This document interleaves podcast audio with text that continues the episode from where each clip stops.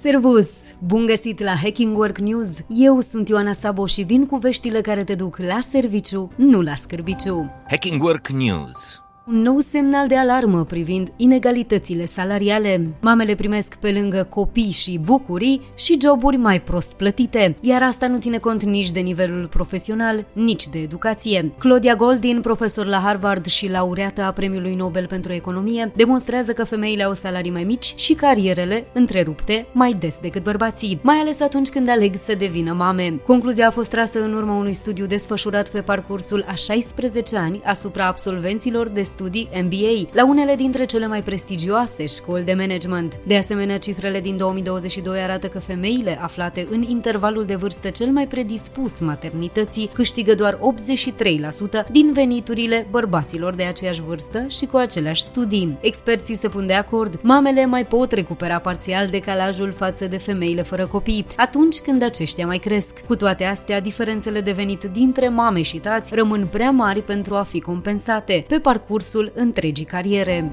Știrile Hacking Work Inițiativele de diversitate și incluziune sunt mai mult reclamă decât schimbare în firmele românești. Un studiu recent arată că în ciuda eforturilor oficiale de pe hârtie, discriminarea crește. Angajații văd beneficiile acestor inițiative acolo unde ele există cu adevărat, însă aproape jumătate dintre români au experimentat sau au fost martori ai discriminării la locul lor de muncă. Discriminarea pare să fie îndreptată mai des împotriva etniilor minoritare și a femeilor. Ce este și mai alarmant, 77 7% dintre angajați nu au participat la traininguri de diversitate, iar jumătate dintre ei nici măcar nu știu care este poziția oficială a companiei în care lucrează referitor la acest subiect. Nici la capitolul sănătate emoțională nu stăm mai bine.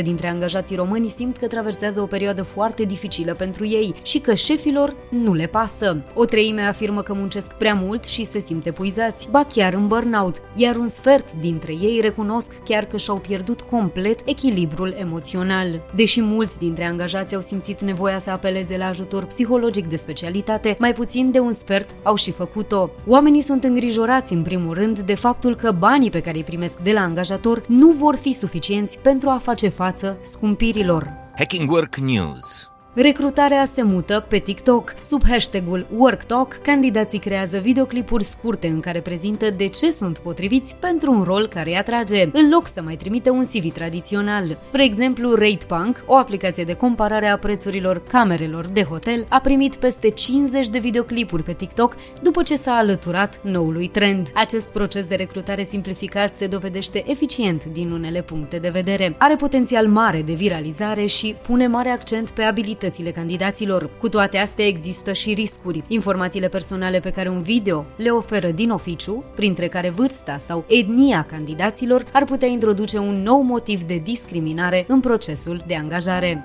This is Hacking Work. Atât pentru azi. Eu sunt Ioana Sabo și îți mulțumesc că urmărești Hacking Work la radio, dar și online. Caută edițiile noastre complete de newsletter, podcastul și articolele de blog ca să mergi la serviciu, nu la scârbiciu. Să ne reauzim sănătoși, voioși și mintoși și data viitoare. Servus!